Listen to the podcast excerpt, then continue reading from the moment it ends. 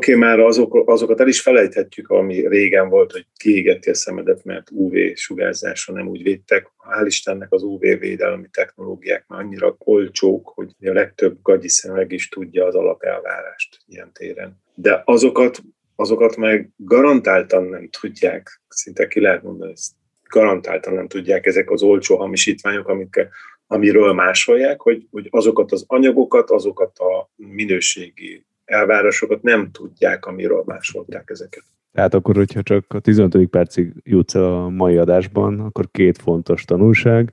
Munkavédelmi szemekben szarbringázni, olcsó gagyi kínait meg nem rendelünk, mert megvakulsz. Hát, vagy akár életveszélyes sérülést szerezhetsz vele, hogyha esel vele. Meghalsz.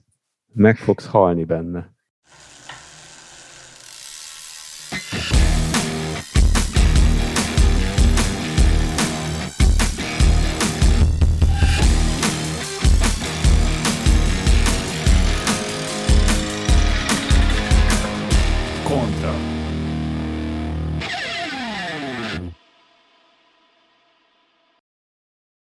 Szervusztok, kedves hallgatóink! Ez a Kontra, Grósz Béla. Bognár Tamás. És a 24.hu podcastja.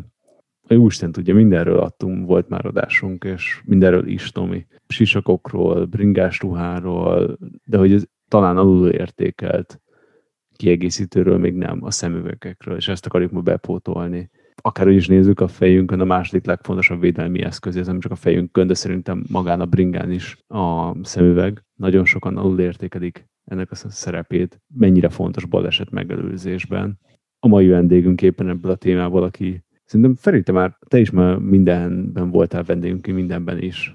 Úgyhogy benned Ferint köszöntjük ismét az adásunkban. Sziasztok! Bezonyám, többet vagyok itt, mint otthon. De még mielőtt belekezdenénk a szemüvegekbe, igen, itt elnézést kell kérnem minden kedves hallgatótól, a Tominak a kis lelkéből kikívánkozik egy kis, hogy is mondjam, hát, érzelmi túlcsordulás, és nem szeretném azt, hogy évekig, hogy kelljen fizetni a pszichológust itt a drága produkciós költségünkből, úgyhogy Tomi, vedd is át a szót, kérlek. Hát az igazság, hogy ma két okból kifolyólag kaptam sokkot. Ugye ma jelent meg a Specialized-nak az új Turbo Levo Ashworks bringája, ugye a csúcs elektromos montia. Egyrészt sokkot kaptam, mert gyakorlatilag egy rövid film minőségű bemutató videóval jelentkeztek, amitől itt simán leteszed a hajadat, és tehát bringás témában nem láttam még ilyet. Aztán ezen felbuzdulva rákattintottam a Speedway oldalára, ahol már van fizikálisan ebből a bicikliből eladó. Megláttam, hogy a bringának az ára 5 millió 400 ezer forintba kerül. 5 millió 400 ezer forintért egy elektromos kerékpárt tudsz venni 2022-es modellt így 2001, 2021 elején. Nem az a döbbenetes, hogy ennyiért még soha nem láttunk eladó kerékpárt, ebbe az a döbbenetes, ennyiért tudsz venni egy vadonatúj motorkerékpárt. Tehát, tehát basszus, ha, ha két kerekűhöz hasonlítjuk, nekem van egy kedvenc KTM-em, a KTM 890 Adventure R, ez egy gyakorlatilag túrázásra való enduro, van benne egy 77 kW-os 100 Nm-t tudó kéthengeres motor, és ezt adják 4 millió 650 ezer forintért listáron. Ennek kell tudnia mindenféle kipufogó normákat. Most, ha megnézzük, egy, egy e áll összesen alátétestől mondjuk 200-250 alkatrészből, egy motorkerékpár, meg mondjuk 2000 alkatrészből, meg eleve a felhasznált anyagok mennyisége, meg egyebek. Tehát, hogy, hogy gyakorlatilag tehát eddig azt mondtuk, hogy persze egy, egy autó árában van a bicikli, és akkor mindig lehetett mondani, hogy persze, persze, de egy használt autó árában meg ilyenek. Béla, mennyit mondtál a Renault Clio-ra? Mennyi most egy új Clio? Lépjünk egyel tovább, és nem alap Toyota Yaris 5 millió 140 basszus, egy autó, aminek törésteszteket kell kibírni, aminek vélhetően a bal első ajtajába több mérnöki munkaóra van, mint egy egész bicikliben. Hogy itt azért picit ledobtam a láncot, tehát én azért értem, hogy miért kerülnek sokba a biciklik, értem, hogy sok költséget be kell hozni a bringa árán, de 5 millió 400 ezer forint. Itt így, itt így ledobom a láncot, és csak újra forog a lemez, hogy de baz 5 millió 400 ezer forint egy bicikliért. Nagyon erős, és aztán utána, amikor Tomi még itt sok hatás alatt volt, akkor azért végigpörgettem neki a Specialized-nek az árlistáját, hogy egy olyan laza 1000 eurós intervallumon belül van a többi csúcsmodell is, országúton, mountain bike-on. Motor nélkül. Motor nélkül, szigorúan. Úgyhogy nem egy olyan exotikum, csak igazából úgy egyre-egyre magasabbra megy ez a mérce. Kipufogtam, megkirémüldöztem magamat, és tudod mi a legdurvább egyébként? Nyilván nem tehetem meg, ha megtehetném, tehát lenne 5 millió 400 ezeren fölösbe, elballagnék és megvenném. Ja, pont ezen gondolkoztam, hogy amúgy meg annyira tré. Nekem valahogy kegyetlenül nem adja. Igen, nincs, nekem meg nagyon. Tehát, hogy így... Nincs, nincsen, megvan az a threshold, amennyiért kiadnék a bringáért, én is, és az valahol egy ilyen mágikus 5000 euró körül elhúzódik, és az alatt már értelmezhetetlen egyébként bármelyik kerékpár. Nem, a fölött?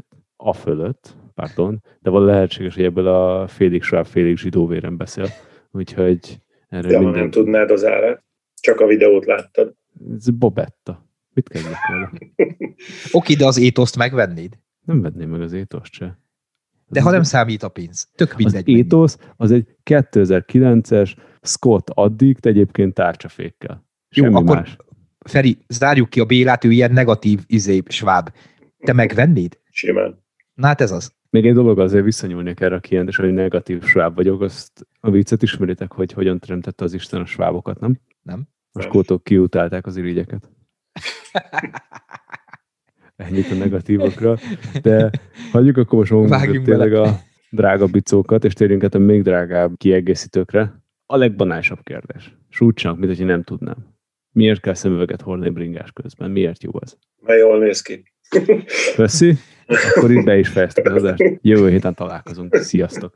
A kerékpáros sport esetében mindenki jól tudja, hogy egy nagysebességű sportról van szó, tehát nagyobb az esélye a szem sérülésének, fizikai sérülésének, ugye, egyrészt, másrészt általánosságban védjük a szemünket a sugárzástól, a fénytől. Ezek kombinációja az, ami eredményezi, hogy kell szemeget hordanunk, vagy hát ajánlott szemeget hordanunk. A kerékpározás esetében azért van, van egy olyan specifikus elvárás, nagyobb menetszél miatt, ugye az izzadékonyabb tulajdonsága miatt azért kell egy bizonyos fokú elvárást fektetnünk a szemekkel szemben. Egy ilyen, ilyen sarkalatos kérdés mindig az, hogy miért hordanak az emberek például kerékpározáshoz mm, munkavédelmi szemüveget. És rájöttem, hogy a munkavédelmi szemüveg az kb. olyan, mint a mintha kempingbiciklivel montiznánk. Jó, jó, de mindig valami hibázik. Tehát kempingbiciklivel is lehet montizni, lejössz a hegyről, lehet, hogy a, mire lejössz az első kör végére egy, egy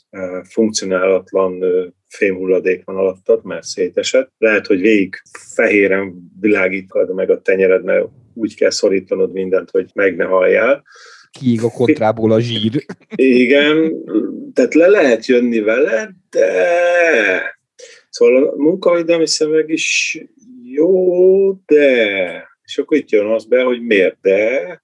Azért, de a mert... munkavédelmi szemüvegnek sokkal komolyabb szabványoknak kell megfelelnie, nem? Akkor, akkor forduljunk, vagy menjünk vissza az elejére. Egy munkavédelmi szemüveg, azon felül egy szemüveg arra van tervezve, hogy munkavégzés során különböző behatások ellen védjen. Tehát itt is azt is figyelembe kéne venni egyébként egy szemüvegválasztásokor, munkavédelmi szemüvegválasztásokor, hogy azt mire tervezik mert ugye vannak olyanok, hogy szikra, por, esetleg nagyobb fizikai behatás ellen védjen, de ezeket nem arra tervezik, hogy mondjuk közben fussál, vagy, vagy tehát, hogy izzadékonyabb tevékenységet végezzél, nem arra tervezik, hogy közben van mondjuk egy 40-es menetszél, és amellett szellőznie kell, vagy épp az, hogy pont nincs menetszél, és, és te nagyon izzadsz, mert éppen tekersz fel a hegyre, tehát, hogy vagy még emellett hideg is van. Vagy emellett mondjuk megváltozik az időjárási körülmény, és az eddigi borús időjárásból hirtelen 100 grad süt a nap, vagy vice versa. Tehát, hogy egy munkavédelmi szemeget kifejezetten arra terveznek, hogy a munkavégzés közben védje a szemedet a fizikai behatásoktól. Pont. Itt a fizikai behatásokra, és akkor itt elkezdjük a sztorizást is már lassan, mintha eddig nem sztoriztunk volna. Akkor volt egy óriási revelációm, amikor még egy ősrégi Oakley frame volt. Mindenféle baromságot próbálgattam akkor, előtte volt Bólé, meg Uvexen, meg tralala, ilyen olyan szemüvegek. Ki ma hallgatta az adást, az tudja, hogy én egyben nagyon jó voltam Montiba, az esésbe mindig, mindig megtaláltam valahogy a gravitációt. Egy edzésen kicsúszott az első kerekem, elfor, lefordultam, bum, el hasra, úgy estem, hogy pont fejjel neki egy külnek, de arccal és pont a szememmel. És azt láttam, amikor levettem a szöveget, hogy van ott egy ürdatlan nagy karcolás, így magán a lencsén. És azon gondolkoztam, hogy így, ez így most kipattan, eltörik, vagy bármi van vele, lehet, hogy akkor így a következő években már inkább egy kalózra fogok hasonlítani, mint egy jóképű sármas emberre. És tudod, mi a durva, hogy én nem vagyok a munkavédelmi szemüvegeknek nagy barátja, még, még munkahelyen belül sem. De most gondold el, hogy mekkora divat AliExpressről 5-10 dolláros neves márkáknak megfelelő kinézetűre hajazó szemüvegeket rendelni, és ha ilyen esésnél mondjuk az a lencse négy darabra törik.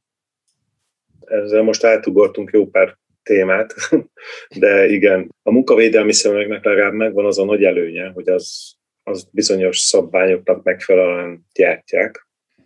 Oké, okay, nem felel meg a sportszemegeknek fektetett elvárásoknak, tehát hogy izzadékonyságnál mondjuk nem ne csúszkáljon, lehessen cserélni a lencséjét, szellőzön, stb. stb. De legalább van egy olyan szabvány mögötte, ami a fizikai behatásokkal szemben garantálja, hogy nem törik ripityára a szemed előtt, és ezáltal nem vágja ki a szemedet. Mondjuk a kínai szemüvegek a... meg az AS szabványnak felelnek meg. Az melyik az a szabvány? Ahogy sikerül. Sejtettem, hogy ez fog Igen, tehát, hogy a kínai bóvli másolatszemegekkel a legnagyobb gond az, hogy nem tudod garantáltan mögé rakni azokat a szabványokat, amiket, amiket egy szemeg esetében muszáj lenne tudni, hogy ott van benne. És, és sajnos a szemünk az, ami, ami nem olyan, mint mondjuk a, elvágod az ujjadat, hogy jó, majd begyógyul. Adott esetben egy szemsérülés garantáltan élettartam hosszú sérülés, tehát nem fog újra kinőni a szemed, nem fogsz újra látni. Oké, okay, már azok, azokat el is felejthetjük, ami régen volt, hogy kiégeti a szemedet, mert UV sugárzásra nem úgy védtek. Hál' Istennek az UV védelmi technológiák már annyira olcsók, hogy a legtöbb gagyi szemeg is tudja az alapelvárást ilyen téren. De azokat, azokat meg garantáltan nem tudják, szinte ki lehet mondani, garantáltan nem tudják ezek az olcsó hamisítványok, amikkel amiről másolják, hogy, hogy azokat az anyagokat, azokat a minőségi elvárásokat nem tudják, amiről másolták ezeket. Tehát akkor, hogyha csak a 15. percig jutsz a mai adásban, akkor két fontos tanulság. Munkavédelmi szemüvegben szarbringázni, olcsó gagyi kínait meg nem rendelünk, mert megvakulsz. Hát, vagy akár életveszélyes sérülést szerezhetsz vele, hogyha esel vele. Meghalsz. Meg fogsz halni benne bulvár rovatunkat hallották. Pozitív Béla. Ja, pozitív Béla, igen. Lehet az a címünk, hogy mitől halsz meg gyorsabban, ha megmutatod a Turbo Levo Ashworks-nek az árcéduláját otthon, vagy ha arcra esel egy kínai szemüveggel. Jó, de félretéve a viccet.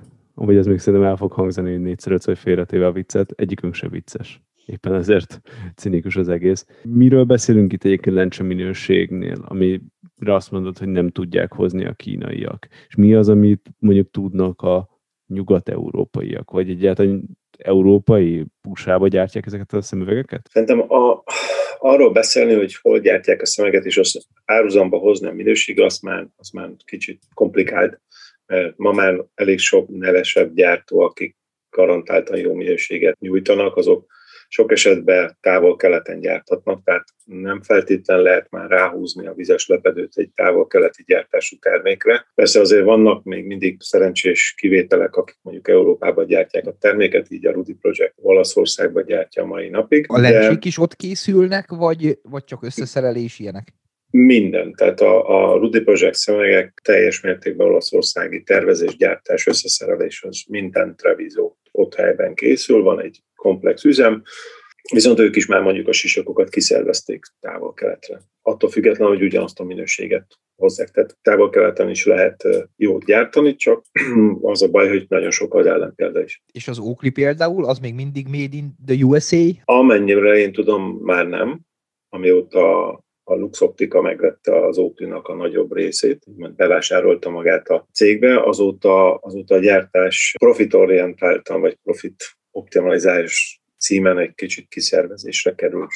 Ők az a cég, ha jól tudom, akik ezeket a nagy ilyen divatvilágmárkákat is birtokolják, nem? Így van, a Lux Optika a világ legnagyobb ilyen optikai cége, ami rengeteg divat brandet foglal magába. Tehát tudják, hogy kell fröccsöntött műanyagból rohadt sok pénzt keresni. Nagyjából igen. Ez a képlet, igen. De most tényleg, tehát, tehát, nyilván egy, tehát én egy Oakley például nem hasonlítanék össze egy Oakley sportszemüveget, mondjuk egy akármilyen Yves Saint Laurent vagy Gucci divat szemüveggel, aminek tényleg azon kívül, hogy oké, nyilván legyen egy torzításmentes jó optikájú lencséje, de hát túl sok mindenre nincsen szükség. Hát, de ha már erről beszélünk, akkor, akkor mondjuk beszélünk arról, hogy mi, a, mi az elvárás egy jó sportszemegtől, tehát mitől lesz jó egy sportszemeg. Alapvetően ugye Az egyik fő elvárás a lencse, hogy legyen torzításmentes UV400-as védelemmel rendelkező, azt hiszem a legalapabb elvárás, és akkor még mehetünk tovább, hogyha nagyon akarunk, nagyon akarunk jót, akkor legyen cserélhető a lencse, hogy tudjunk igazodni a időjárási változásokhoz, legyen akár dioptriázható. Vagy legyen... sötétedő, mert ugye nem feltétlenül kell cserélgetni. Igen, igen ez, ez mondjuk egy kicsit később akartam elővenni, de akkor legyen mondjuk itt rögtön a lencséknél megnevezve az, hogy legyen mondjuk fényes sötétedő, és a fényes sötétedő tulajdonsága legyen mondjuk optimális esetben minél szélesebb tartományban dolgozó, hogy tényleg ne kelljen cserélgetnem a lencsét, ha már fényre sötétedő lencsét használok, mert mondjuk baromi jó, hogy fényre sötétedő lencsét vásároltam, de ha mondjuk csak egy 15-20%-i munkatartományban sötétedik, illetve világosodik, akkor biztos, hogy lesz olyan időjárási körülmény, amikor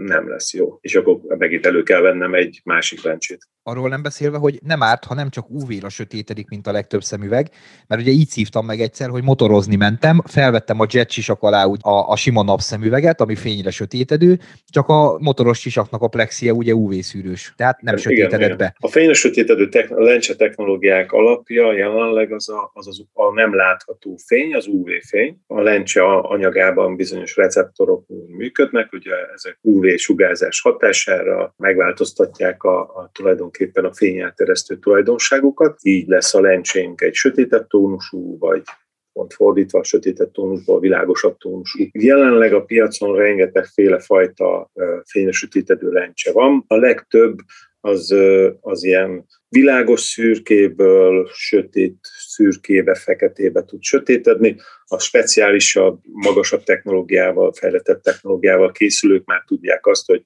víztiszta alapból indulva nagyon sötét feketébe sötétednek, sőt, van olyan is, amelyik már nem csak UV-fény hatására sötétedik, tehát például motoros bukós is a plexie mögött, vagy autószélvédelje mögött is valamennyire tud működni. Mennyi idő alatt sötétedik be? Hát a fényes sötétedő lencséknél, amelyik cég ezt így megadja gyárilag, hogy mit tudom, 12 másodperc alatt besötétedik a lencsénkje, annak senki ne higgyen, mert a lencse sötétedésnek a időfüggvényét nagyon sok tényező, külső tényező befolyásolja.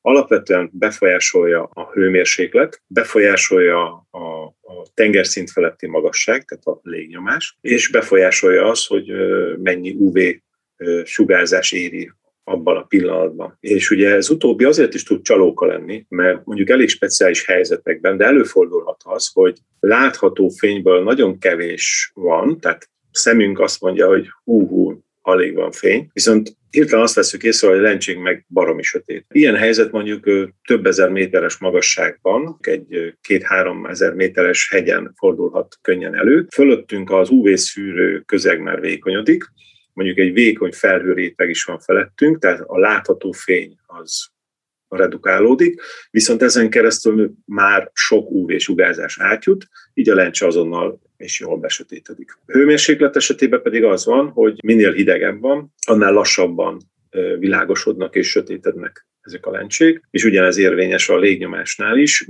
minél magasabb légnyomás van körülöttünk, annál kicsit jobban lassul be a lencse technológiája, ezen fényesütétedő technológiája. És gondolom emlékszel még arra, amikor Bringa Expo kiállításon ki akartunk vinni, egyszerűen levideózni egy Oakley fényre sötétedő szemüveget, meg tőletek egy Rudy Project fényre sötétedő szemüveget, és egyszerűen azt akartuk összehasonlítani, ugyanazon a körülmények között, hogy a zárt csarnokból kimegyünk a napfényre, mennyi idő alatt sötétedik be, majd mikor besötétedett, visszabemegyünk a, ugye a fénymentes helyre, és mennyi idő alatt világosodik ki, és mikor ezt előadtuk az óklisoknak, akkor azt mondják, hogy ők köszönik, de nem vállalnák ezt a tesztet. Igen, emlékszem rá, ezzel le is lőtted, hogy, hogy én melyik márkánál dolgozok, de igen. Na jó, de ez egy a... tök reális teszt, nem? Tehát én ezt azóta is mondom mindenkinek, hogyha valakinek fontos az, hogy milyen gyorsan sötétedik vagy világosodik a szemüveg, próbálja ki a boltban vásárlás előtt. Ahogy mondod, már, már sok esetben egyébként a boltnál is, a boltban lehet érezni a különbséget lencse és lencse között, hogyha ott fölveszi. Vannak egyébként olyan le- lehetőségek, hogy a Rudy Projectnél is van, hogy tesztelni is lehet, tehát el lehet vinni tesztre a szemeget. De itt még azt is fontos megjegyezni egyébként, ha fényre sötétedő típusoknál leragadtunk egy picit, hogy a fényre sötétedő technológiának mindig a sötétedő iránya, ami gyors, illetve gyorsabb, és a világosodó irány az mindig a lassabb folyamat. Tehát attól függetlenül is, hogy mondjuk a Rudy Project lencsék az egyik leggyorsabban sötétedő lencsék a piacon jelenleg, a, a világosodási folyamat az mindig egy lassabb procedúra. Ettől függetlenül tapasztalata az mutatja, hogy most teljesen mindegy, hogy milyen gyártmányú fényes sötétedő lencse, van a szemünk előtt, ez nem befolyásolja annyira az élvezeti élményt. És ez akkor lehet nagyon fontos, amikor a Salzhammergut maratonon a napfényes hegyoldalból befutsz abba az ikonikus alagútba, ami nagyjából hát nincs két méter széles, kicsit kanyarodik, tehát nem látod a fényt a végén, és ott, hogyha a fejeden marad a szemüveg ilyenkor sötét állapotban, akkor egész hamar megtudod, hogy mennyi idő alatt világosodik ki. Igen, hát erre itthon is lehet példát mondani, bár már, már sajnos már nem aktuális, de ugye régen volt a csodálatos szívás maraton, akarom mondani szilvás maraton, és ugye ott volt egy olyan része, amikor a háromkő környékén bementünk a mezőről a sötét fenyőerdőbe, és pár Istennek pont a fenyőerdős részen voltak azok a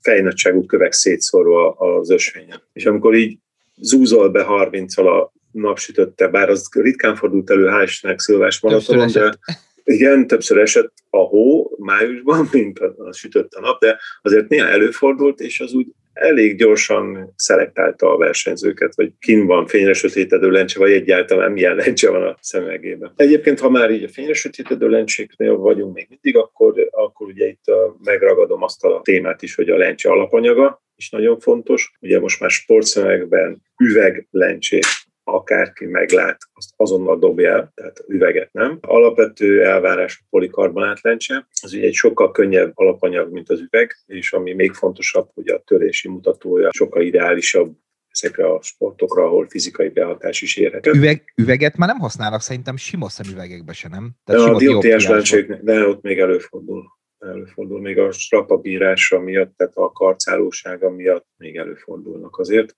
de már egyre kevesebb, hál' Istennek elég jól fejlődik a polikarbonát technológia, és annak mondjuk a kopás álló bevonatai azok ástenek elég jók. És akkor vannak még olyan speciális anyagok, mint például a Rudy Projectnek ez a fényre sötétedő lencsé, ami egy NXT nevű alapanyag, ez egy félmolekuláris szerkezet. Egyébként ezt az NXT már más gyártóknál is fel lehet fedezni. Ennek a félmolekuláris szerkezetnek az a lényege, hogy mivel lágyabb, mint a polikarbonát, ezért sokkal jobban ellenáll az ütéseknek, olyannyira, hogy például a Rudy Project élettartam garanciát vállal törésre. A lencsék nem törhetnek el a rendeltetésszerű használat mellett, de egyébként az a tapasztalat, hogy nem rendeltetésszerű használatnál sem. Ezt akartam kérdezni, hogy milyen feltételek között nem törhetne el, mert én emlékszem arra, amikor a régi Oakley frémemnek a lencséjét, hogy gyakorlatilag ilyen spagetti pánt fogta össze a nagy lencsét a tetején, szép nagy lencse, a két végét simán meg tudtad fogni, és egy hogy húgy, húgy, így össze nyomogattad. Mm, mi általában kiállításokra mindig kiviszünk egy-egy ilyen lencsét, és akkor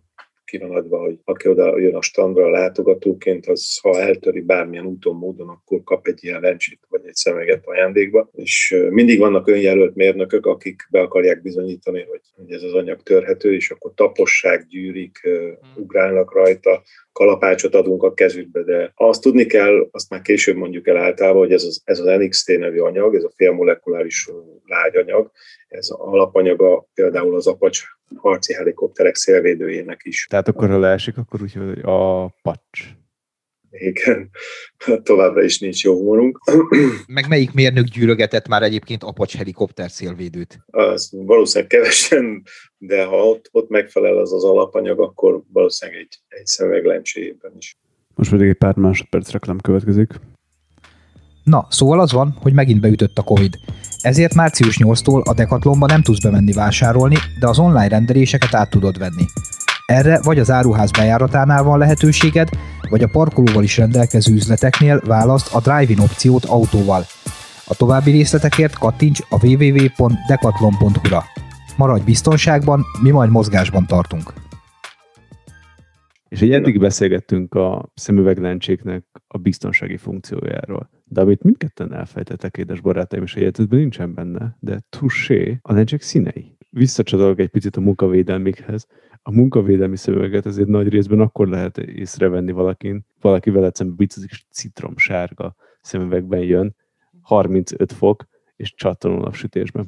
Igen, a munkavédelmi szemüvegek általában vagy víztiszta, vagy citromsárga lencséjűek, és van az a bizonyos kerékpáros közösség, akiket most magammal is fogok harakindani valószínűleg, akik kifejezetten ezt a citromsárga ótvar lencséket keresik, mondván, hogy ezek borzasztó erősen kontrasztosítanak, és ez nagyon jól kiélesítik a, látnivalót, és sokkal jobban tudnak közlekedni ezzel. Kes módon Danhill világkupán sose láttunk citromsárga napszemüvegbe lejönni bringásokat, pedig ott a kontraszt és a tereptárgyak elkülönítése lehet, hogy egy fontos szempont. Ez a marketing, Tomi, ez a marketing. Ja, bocs, nem, ja, bocs. Nem.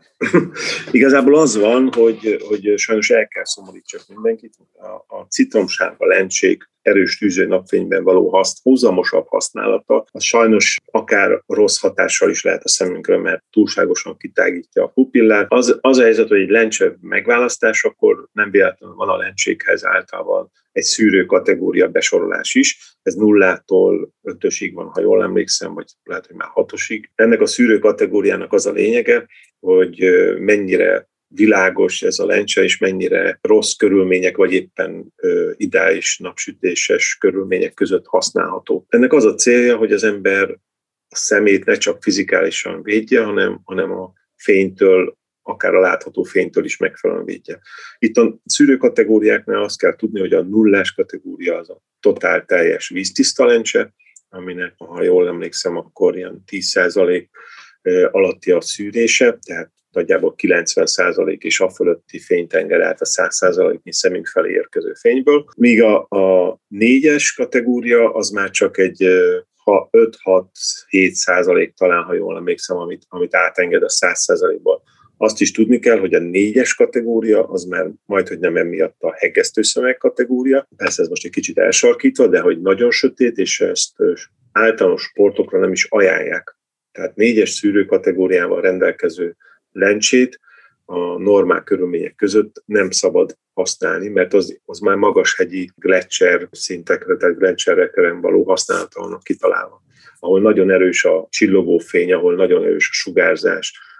Úgyhogy általános sportokra, mint például kerékpározás, oda maximum hármas szűrő kategóriát lehet választani, illetve ajánlott választani. Egyébként ezt akartam is kérdezni, úgyhogy jó, hogy felhoztad, hogy ugye nekem van többféle sportszemüvegem, méghozzá a legjobb ugye Impact X 2-es lencsével is, de sem snowboardozás közben havon nem volt ideális, sem az Adrián nem volt ideális. Tehát, hogy fura volt, hogy jó, nyilván jobb volt, mintha nincs rajtam szemüveg, de hogy ugye utána néztem, meg beszéltük, és azt hiszem, ugye vannak különböző sportokra ajánlott lencse típusok, és fura volt, hogy én mindig megpróbálom olcsón megúszni a dolgot, aztán mindig meg kell vennem végül a céleszközt rá. Tehát nyilván a megfelelő snowboard szemüveg aztán megoldás lett a dologra, de, de meg akartam úszni, és én, én majd a bringás szemüvegben megyek csúszni, mert az ugyanolyan jó. Valahogy ugye nekem eleve fényérzékeny a szemem, nem volt igazán jó. A havas sportok és a vizes sportok azok, ahol, ahol már a, egy újabb technológia jön be a képbe, ha nagyon ideális lencsét akarunk használni, ez pedig a polarizált lencse. Nem polaroid, itt azoknak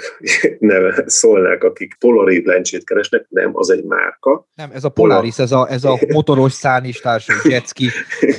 nem, a még az, sem, még az sem, tehát a polarizált technológia, polarizációs technológia az, ami szóba jön. Ugye ez a polarizáció az tulajdonképpen azt jelenti, hogy a különböző felületeken megtörő, megcsillanó fényeket megszűri a lencse, és mondjuk a havas és vizes körülmények között, ahol, ahol ebből rengeteg van, ezeket a lencse redukálja, és sokkal komfortosabb tud lenni a szemünk számára a körülmény. A snowboardod esetében ugye te vettél egy, vettél egy, vettél egy nagy szivacsozott keretes síszöveget, ott, ott már az, az komfortnövelő tényező jött be egy, egy sima kerékpáros szemekhez képest, hogy sokkal jobban lezár a szemüveg, oldalról sem szűrődnek be zavaró fények, és maga a lencse egy pár százalékkal sötétebb, mint az, az előbb említett Impact X2-es lencse legsötétebb állapota.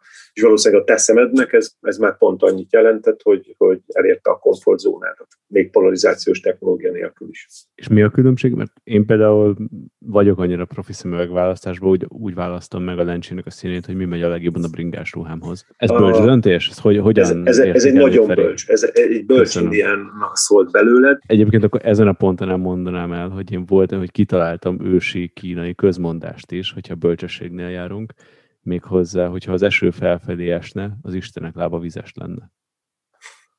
Én azt hiszem ebből a diplomatikóból töltök magamnak még egyet közben. Ehhez nem tudok mit hozzáfűzni. Egyikhez sem. Alapvetően az a helyzet, hogy a lencsék színe sok esetben, ahogy mondtad is, divat illetve szubjektív döntés, hogy melyik megy a kerékpárothoz a mezethez. De van egy-két szín, ami, aminek van már egy extra hatása, illetve picit más hatása. Így általánosságban a barna, piros lencsék, azok, azok olyan kontrasztosító hatással rendelkeznek, és itt nem a külső lencse színre gondolok, hanem az áttekintő színekre mindig. Tehát ha a külső lencse színre, amit egy külső szemlélő számára látunk, vagy a külső szemlélő által látunk a lencséről, az nem feltétlen számít, mert sok esetben a lencsék külső felülete kap egy speciális bevonatot, amitől lesz valamilyen színe a lencsének, de ha áttekintünk rajta, mint ahogy viseljük, akkor már teljesen más szín mutat. Szóval áttekintés szempontjából a piros és a barna árnyalatok, azok erősebb kontrasztosító hatással rendelkeznek. Ez azt jelenti, hogy mondjuk terepen mondjuk a montisoknak, ez előnyös, mert kiemeli a terep egyenetlenségeit a lencse kontrasztosító hatása. De mondjuk, hogyha egy kék, vagy, vagy zöld, vagy kupilila, nem tudom, milyen színű lencséket veszünk fel, azok, azok attól függetlenül egy picit más színűek áttekintés szempontjából kb. ugyanazt a hatást érik el viselőjük számára. A legáltalánosabb lencsék meg, a, meg ugye a fekete áttekintő színnel rendelkezők, mert azok mondhatjuk úgy, hogy semlegesek, azok csak fényszűréssel rendelkeznek, de nem emelnek ki sem kontrasztot, sem színeket. Ugye gyártónként függen, olyan máshogy nevezik el ezeket a bevonatokat, de a Rudi Projektnél ez a lézer, az Oaklinál, hogy is hívják őket, iridium, igen, iridiumnak nevezik el ezek a lencséknek a külső felületére kerülő különböző bevonatok, ezek nagyjából csak a divatot követik, igen, tehát most az, hogy tükrös a lencse felülete kívülről, ez egy minimálisan befolyásolja a lencse sötétségét, tehát jó eséllyel, sőt biztosan ezek a tükrösebb felületű lencsék sötétebbek, mint a nem tükrösebb bevonatú lencsék. Áttekintés szempontjából az, hogy most jobb vagy nem jobb, az, azt nem fogja befolyásolni. És hogyha azt mondanánk, hogy akkor mountain bike-ra inkább egy ilyen kontrasztosabb lencsét javasolnánk? Így van, így van. Mountain bike-ra sokkal ideálisabb a pirosas, barnás árnyalatú áttekintő színek. Ami, és ezzel szemben országútra, városba pedig akkor egy semlegesebb? Én biztos, hogy oda egy fekete lencsét ajánlanék, mert az semleges, és nincs szükség egyrészt a kontrasztosító hatásra, ami egyébként azzal is jár, hogy általában ezek a piros és barna árnyalatú lencsék, ezek világosabbak, mint, a, mint mondjuk egy fekete lencse, pár százalékkal. Azért sem túlzott határozottsága jelentem ezt most itt ki, hogy melyiket ki hogy válassza, mert nagyban befolyásolja a lencse választást az is, hogy az ember, aki ezt használja, mennyire fényérzékeny. Általában a világosabb pupillájú emberek, azok fényérzékenyebbek, ő nekik sokkal sötétebb lencse lesz az ideális, ugyanabban a körülményben, mint akinek sötétebb színű a pupillája. És mennyire releváns amúgy bringázásnál a polarizálás? Most, hogy beszól, be, behoztuk a témát. Semmennyire. Szerintem bringázás során, aki polarizált technológiával ellátott lencsét vásárol, az pénzkidobás maximálisan. Ha csak nem hordja azt a szemüveget viszonylag nagy arányban a biciklizés mellett horgászatra, csónakázásra, kenúzásra, strandot. Pedig egy horgászatnál olyan behatások érik a szemet, mind tempó, mind, mind izzadás. De ott viszont a horgászatnál viszont nagyon előteljes, ugye a vízcsillogása, a fény hatások. És az alkoholállóság. Igen. Tehát alapvetően, ha bringázásra szűkítjük, vagy sarkítjuk le a dolgokat, akkor bringázáshoz egyáltalán nincs szükség a polarizált technológiára. Akkor engedlek tovább menni titeket az eredeti menetrendünk szerint, és ott térjünk rá a keretre a második. A sportkeretnél azért ugye már beszéltünk rögtön az elején, hogy a fizikai behatásokról, tehát egy sportszemek kereténél azért fontos a keret alapanyag, ideális megválasztása, mert ezeket a fizikai behatásokat nem feltétlenül csak a lencsék veszik fel. Alapvetően persze érheti úgy a ütés a lencsénket, hogy csak a, vagy a szemegénket, hogy csak a lencsét éri, de erre viszonylag kicsi esély van, hogy csak az kap ütést, illetve hogy csak úgy kap ütést a szemegünk, hogy, hogy a lencsén eloszlik az erő. Épp ezért fontos az is, hogy egy sportszemeget úgy válasszunk, hogy sportra tervezett alapanyagból készüljön. Ez pedig általában a legtöbb esetben ez a krilamid nevű anyag. Ez egy speciális ötözet, van benne magnézium, szilícium, titán, vas, meg stb. Sok apró egyéb. A lényeg az, hogy ezen, ennek ötvözetnek a legideálisabb előny, legelőnyösebb tulajdonsága az, hogy baromi rugalmas, baromi erős, és minden mellett könnyű is. De ha most egy ilyen alapanyagú keretet, sportszemek keretet megfogunk a szárainál, és éppen mondjuk nincs benne a lencse, akkor ezt a, ezt a sportszemek keretet ezt úgy meg tudjuk csavargatni, törés és repedés nélkül, mondjuk a szárak a tervezett iránytól 180 fok beleállnak és mégsem törik, mégsem reped el a keret. Szerintem baromira lényeges az is, ugye nekem ilyen nagy kerek hombár fejem van, hogy vannak olyan modellek, amiből van small, meg normál kivitel, igazából nem mindenkinek áll jól ugyanaz a méretű keret, vagy nem csak az, hogy jól áll, vagy nem áll jól, hanem lehet, hogy kilát mellette egyebek, tehát hogy nem mindegy, hogy ki mekkora fejre milyen szemüveget vesz. Ez, ez ugyancsak a keret témakör, igen, tehát nem feltétlen csak a kereteknél az alapanyag az, ami fontos, hanem az is fontos, hogy ideális méret válasszunk, mert mondjuk, hogyha valaki erőlteti a pici keretet, mert neki azt tetszik formailag, de a feje, ahogy fogalmaztam, mondjuk hombár, akkor a, a keret folyamatosan használt közben úgy fog terpeszteni, mint a bizonyos dolgozóasszonyok munka közben. Egy tornász, vagy mit akartál mondani, Feri? Igen, pont azt. Igen, Mint egy igen. körző. mint egy kövőző, és ez folyamatosan olyan stressznek, terhelésnek teszi ki a keretet, amitől egy idő után akármennyire is jó alapanyagból készül, az valószínűleg megadja magát. Holott nem érte fizikai behatást, csak folyamatosan terpesztve van. Hál' Istennek egyre több gyártó ismeri fel azt, hogy nincs két egyforma arcméret, ezért van, hogy azonos típuson belül is, modellen belül is több méretet kínál fel a vásárlóknak. Többnyire inkább az jellemző, hogy a különböző modellek különböző méretűek, így próbálgatni is kell. Nekem ami lényeges volt keretnél, hogy én brutálisan izzadok, tehát ha nekem a szár véget nem lehet ráhajlítani a fejemre így formára, akkor hogyha lefelé lógatom a fejem, mint az országútizás többségénéből, mert hulla vagyok, akkor ugye csúszik lefelé a, a, az orromon a keret. Ezért, hogyha az ornyereg meg a szárvég nem állítható, az nekem általában nem jön be. Hát itt most rögtön két témát is elcsíptél. Alapvetően ugye még egy kicsit visszautalva erre a különböző fejformákra, nem csak a szélességben vagyunk mások mindannyian, hanem például kevesen tudják, hogy mindenkinek fültöve, a két fültő magassága az eltérő. Nincs olyan ember a világon, akinek a fültő magassága, a jobb és fül, bal fültő magassága azonos magasságú lenne. Tehát aszimmetrikusak vagyunk. Van, akinek kisebb, van, akinek nagyobb ez az eltérés.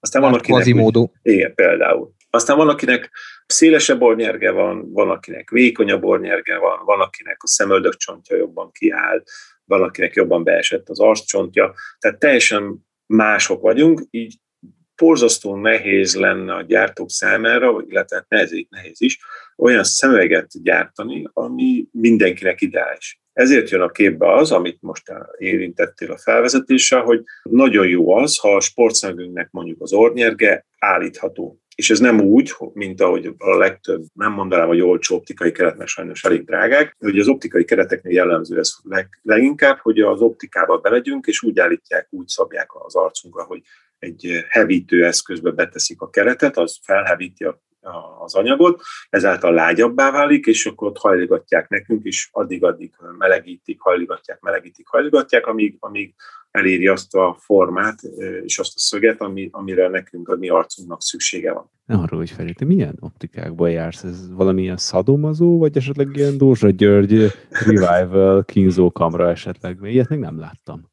Tök Hát ezt általában nem szokták megmutatni, a legtöbb helyen azért ez hátul megy a műhelyben, tehát te, te, te csak annyit látsz belőle, hogy fölpróbálják a szemeget, és azt mondod, hogy hm, egy kicsit csúszkál a keret a fejemen. És amíg ott hátra viszik, megcsinálják, amit most elmondtam, begörbítik egy kicsit, behajlítják a szárat mondjuk, és visszateszi a fejedre, és hopp, már jobban áll. Zseni, ezt- és akkor hátul ilyen üllő, meg fújtató, meg ilyenek vannak, és egy ilyen óriási kalapáccsal verik ott a kovácsok. A... Érdekes fantáziakép, de nem.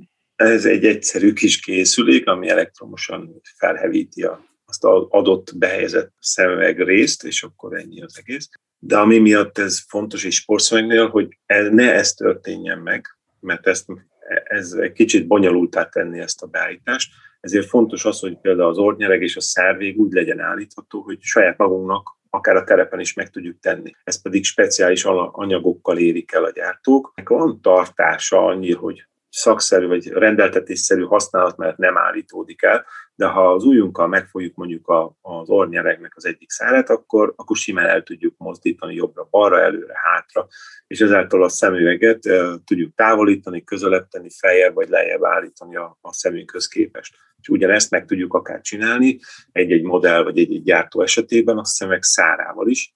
Így például, amit Tomi is mond, hogy, hogy csúszkál a fején, akkor a szemek szára hogyha az egy egyenes kiképzésű, akkor azt simán be lehet állítani a saját kezünk, ujjaink által, akár mondom bringázás közben is, hogy mondjuk begörbítjük egy kicsit fültőnél, lefele hajlítjuk, és már nagyobb tartást kap. De ezen tartáshoz hozzájárulhat az is, hogyha a szemüvegnek a gumírozása, ami az ornyergen és a szár végén ideális esetben megtalálható, ezek nedvességre és tapadó alapanyagból készülnek. Sok esetben visszakanyarodom megint csak egy előzőben érintett témára, hogy a kínai modellekre, vagy az olcsó hamisítványokra, sajnos nagyon sokszor van a kezünkben hamisítvány, amit behoznak megmutatni, hogy ez igazi vagy nem, és tapintásra is érezhető a különbség, hogy ezek az olcsó utánzatok gumírozása olyan, mint hogyha nem is tudom mihez hasonlítsa, mint egy kemény műanyag például.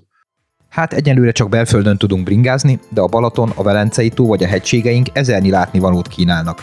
A Túle profi kerékpárszállítói pedig messze földön híresek, és most már nagyon széles kínálatot találsz belőlük a Decathlonban. 2, 3, 4 bicajhoz is, vagy akár elektromos kerékpárokhoz. Kattints a www.decathlon.hu-ra. Már tapintásra is érzed, hogy ennek, ennek semmi köze nincs a gumihoz. Míg ellenben egy, egy profi szemek gumírozásra tapad ráteszed az ujjadat, és megpróbálod húzni, már akkor is érzed, hogy egy pici ellenállásba ütközik az ujjad a felületen. Mindez, hogyha izzadsz, még fokozottabban érezhető. Ezáltal a szemeged az aktív a testmozgás során is, ha úgy izzadsz, mint egy ló például, mint ahogy én, akkor sem csúszkál el az arcodon. Ez a beviszek valamit bevizsgáltatni, hogy hamis vagy eredeti, ez ugye imádom a karórákat, és órás csoportokban is jót mosolygunk ezen, mert ez a, szerintetek ez az omega eredeti lehet? Ha eredeti omegád lenne, tudnál róla, mert valahol elvesztettél volna a kettő kötőjel 12 millió forintot, tehát hogy tehát ha valaki 14 dollárért vett szemüveget valahol, az vélhetően nem eredeti lesz, hiszen ahhoz alsó hangom, itt nem tudom, hol indulnak most, de mondjuk 30 ezeret egy normális sportszemüvegre kb. el kell költeni. Tehát, hogy elképzelhetetlen az, hogy te nem tudod, hogy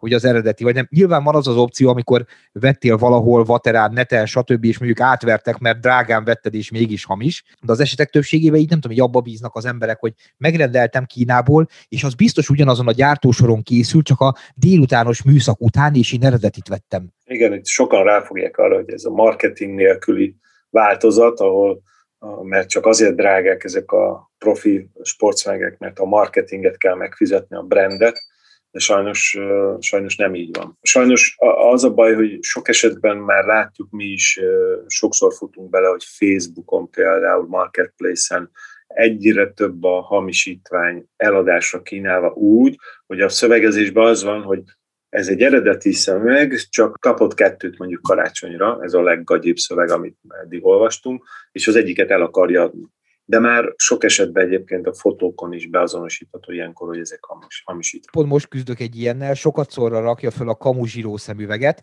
véletlenül hármat vettem, és a másik kettőt eladnám, és már belinkeltem arra, hogy de miért akarod eladni ennyiért, mikor 15 dollárért vetted? Tehát, hogy én azokat, a, azokat az eladókat azért bírom, aki azt mondja, hogy figyelj, ez egy AliExpress-es szemüveg, itt van, mit tudom én, 5000 forintért. Tehát, hogy nem akar rajta nyerészkedni, nem akarja azt sugalni, hogy ez ugyanaz a szemüveg amúgy, mint az Oakley, csak éppen az O betű hiányzik róla, mert a Meós már nem ragasztotta rá, hanem egyszerűen nyilván most így nem, nem tud mindenki megengedni magának 30-40-60 ezer forintos szemüveget. Én mondjuk azt mondom, hogy akkor inkább nézzünk normális márkából valami belépő modellt, mint egy AliExpress eset, de mindenkinek lelke rajta, de legalább nem akarom átverni a másikat. De amikor ez a, figyelj, csak most 10 ezerért, meg 15 ezerért, és a hármat vetted annyiért baszod. Tehát, hogy esetleg márkád van még eladó, mert az még érdekelne. Én is hallottam, hogy visszavezetik, úgyhogy venni kéne márkát.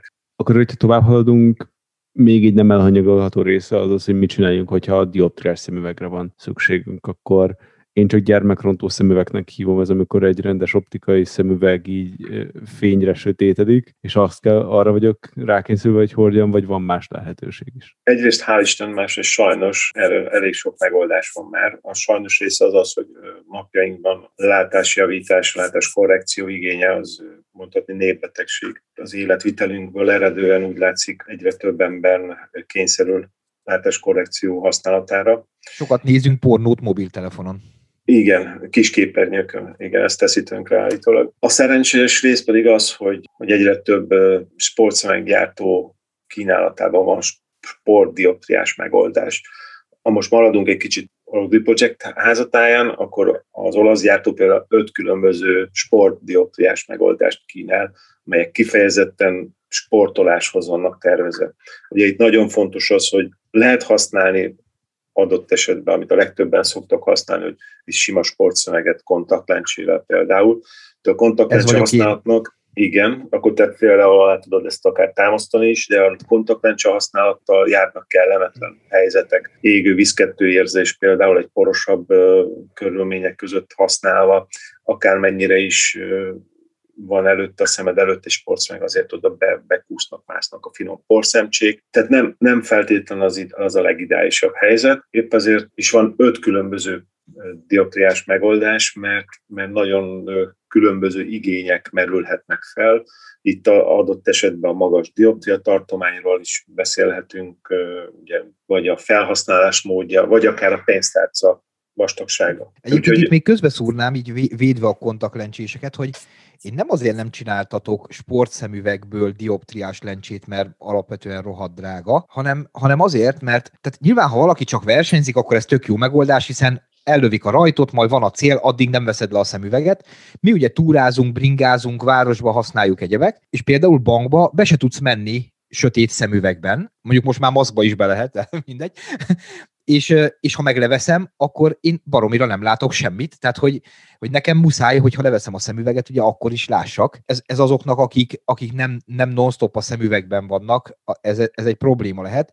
Viszont minek is hívták azt a maratont annak idején 2005 környékén, ami átment Ausztriába? Flash Cross maraton volt? Flash Cross maraton, igen. Na annak az utolsó lejtőjén nem pislogtam eleget, és az első pislogásnál a baloldali kontaktlencsémet elhagytam. Az nem volt olyan vicces félszemmel menni a célig. Azért erre is vannak már hál' megoldások, ugye ez, ez, ez pont azért, mert ekkora igény van rá, sajnálatos módon társadalmi szinten, vagy hát emberi felhasználói szinten, ezért ez a, ez a technológia, vagy ezek a megoldások is borzasztó nagy ütemben fejlődnek. Ma már tudsz olyan, olyan sportszöveget olyan módon dioptriázni, hogy, hogy például ezt az igényt ki tudod vele szolgálni, tehát mondjuk teszem azt egy a legalapabb, amit több mint tíz éve találtak ki, ez az inzertes megoldás, amikor a sportszemünk keretével belülről bepattintunk egy plusz keretet, és azt tartja a dioptriás lencsét. Az a halál.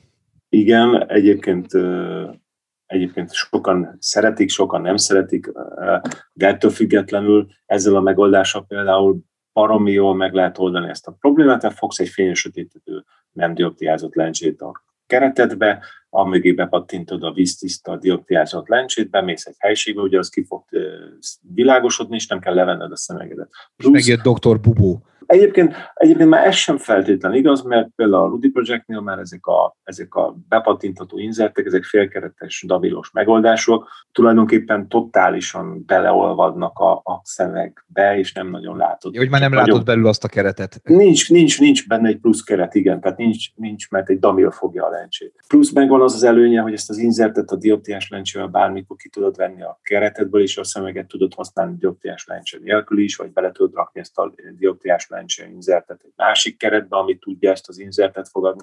Szóval vannak előnyei és hátrányai, például az, hogy előnye az is, hogy akár 8-as dioptriáig lehet bele csiszolni lencsét, ami egy borzasztó magas érték. Persze aztán igen, van hátránya is, hogy két lencsek lencsén keresztül nézel, tehát az két felület, amit tud párásodni, akár két lencs felület, amit tud koszolódni. De például van, van ugyanebből a, ebből a fényre sötétedő lencséből az olaszoknál olyan megoldás, ami maga a keretben levő sportlencse, van dioptriázott teljes lencse keresztmetszetével, prizma kompenzáltan. Ez Mennyibe azt jelent, egy ilyen? Hát most mondok egy összeget, amire sokan felkapják a fejüket, de aztán, ha kicsit utána számolnak, rájönnek, hogy nem kell annyira kapkodni.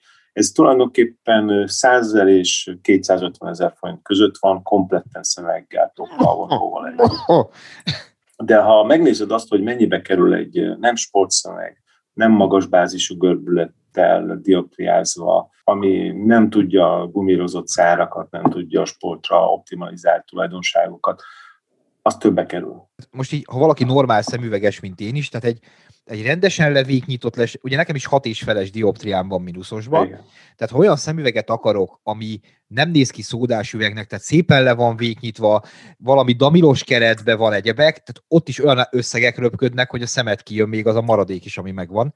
Így van, Mondjuk pont erre van. akartam beszélni, hogy egyébként az is megoldás, amit ugye én is csinálok, hogy maga az utcai szemüvegem is, tehát a hétköznapi szemüvegem is egy sportosított modell, ami még utcán is használható, és ugye minden nagyobb, komolyabb gyártónak vannak ilyen utcai modelljei, amik, amik félig meddig sportoláshoz is használhatóak, és akkor kvázi két legyet egy, egy csapásra, mert tehát például városi bringázáshoz nem veszek föl sportszemüveget, mert ez jó. Itt kimondtad a kult szót, tehát kisbázis görbületű lifestyle keretek, dioptriás kereteket használunk. Ugye a kisbázis görbület azt jelenti, hogy a keretet felülről nézve minél egyenesebb, annál kisebb a bázis görbülete.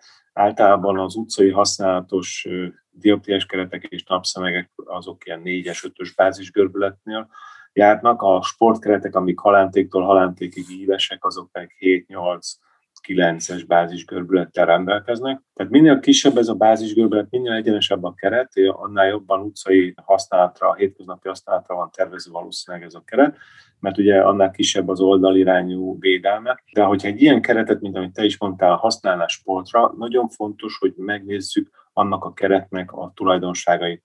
Mert ha mondjuk egy fémkeretet, vagy egy polikarbonát keretet használunk sportra, ami alapvetően nem erre lett tervezve, az biztos, hogy az első mondjuk bukásnál, egy felcsapódó kőnél, egy, egy ágnál, ami oda csap nekünk, az biztos, hogy sokkal nagyobb kárt fog okozni, mint ha kifizettük volna a nagyobb összeget egy sportra tervezett dioptriás megoldásnál.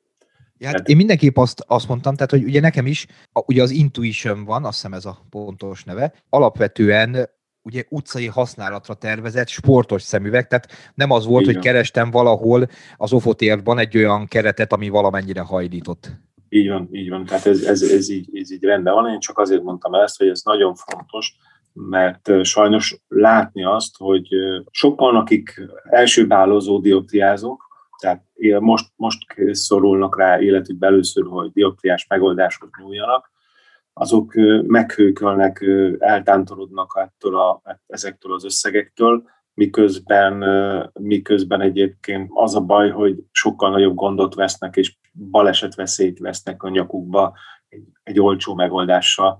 És itt mondjuk a legsarkosabb, legrosszabb példát hoznám fel, amikor bemegy valaki a nagyvásárló központba, a kosárba kiöntött 300 forintos előre dioptriázott keretekért, és azt abból belenyúl egybe, és jó lesz ez, és azzal megy el. Illetve még egy opciót nem említettünk, ami azoknak, akiknek nem túl nagy a dioptriája, Ugye ma egy szemműtét, ha akcióba kifogod, azért ki tud jönni 200-300 ezer forint között, ami ugye soknak tűnik egyszerre, de ha azt veszük, hogy egy dioptriázott keret, egy, vagy egy dioptriázott lencse normális minőségbe is majdnem karcolja ezt, és ugye nekem is romlott a szemem ugye az évek folyamán, tehát nem az, hogy egyszer kifizetem és 15 évig jó, akkor azoknak megoldható lehet az is, hogy egyszerűen elmennek egy lézeres kezelésre, megcsináltatják a szemüket, és onnan a normál sportszemüveg jó lesz nekik. Igen, igen, igen. Hál' Istennek a lencse, vagy mi a szemműtétek technológia is egyre jobban kifor, egyre jobban javul, és egyre kevesebb a rizikó benne, hogy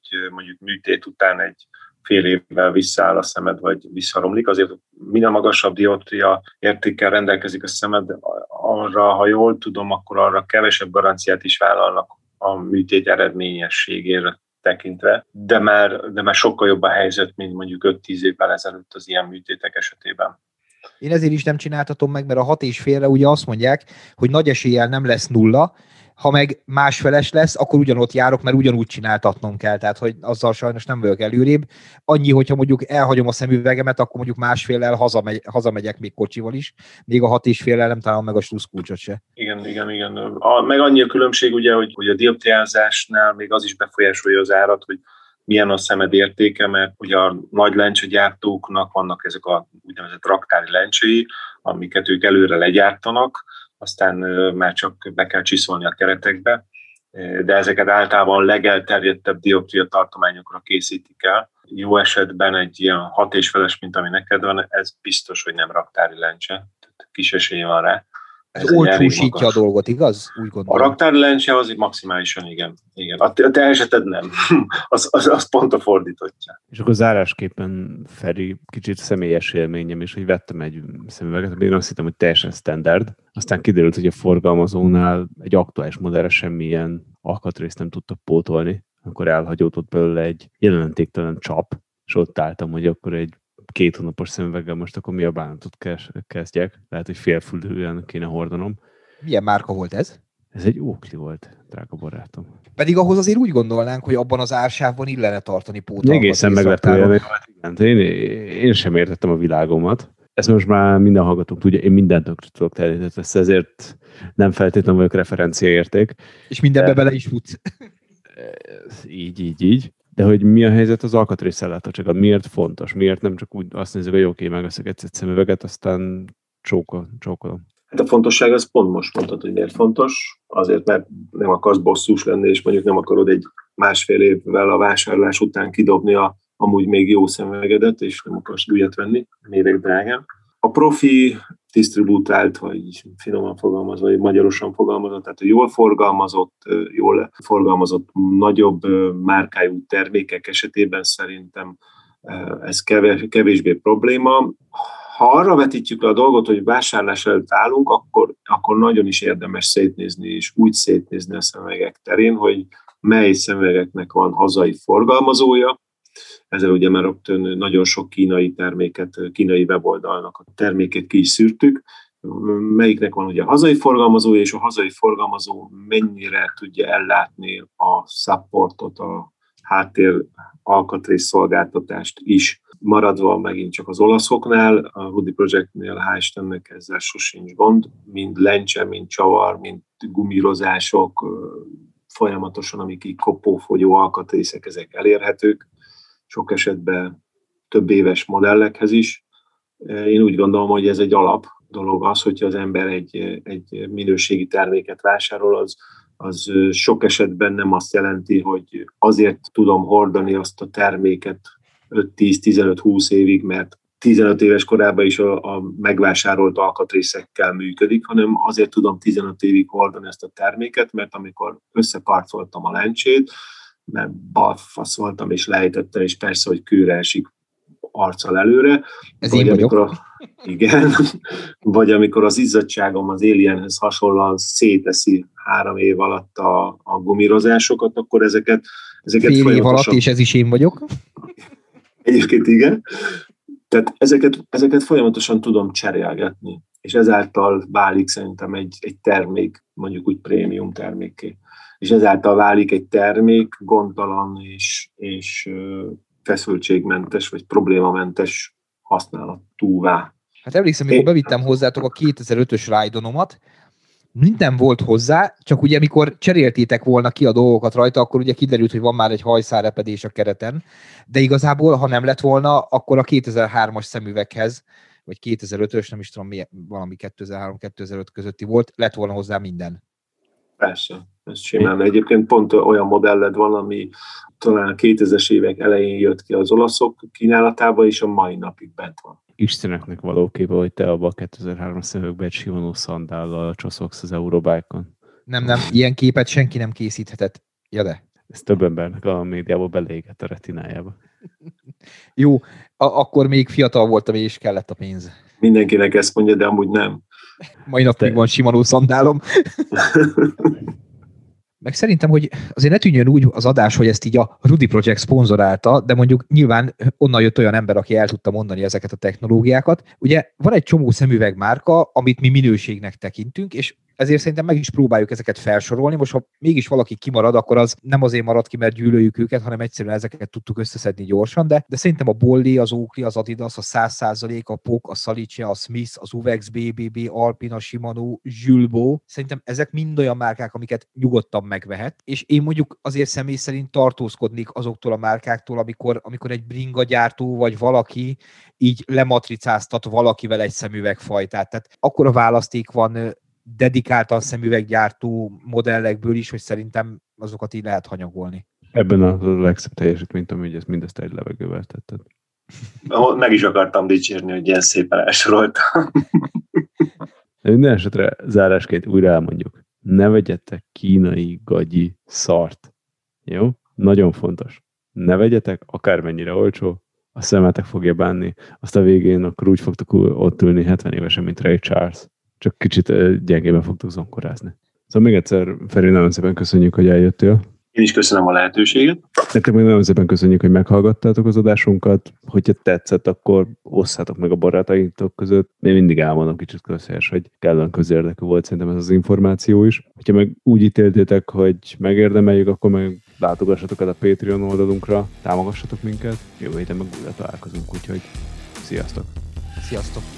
Sziasztok!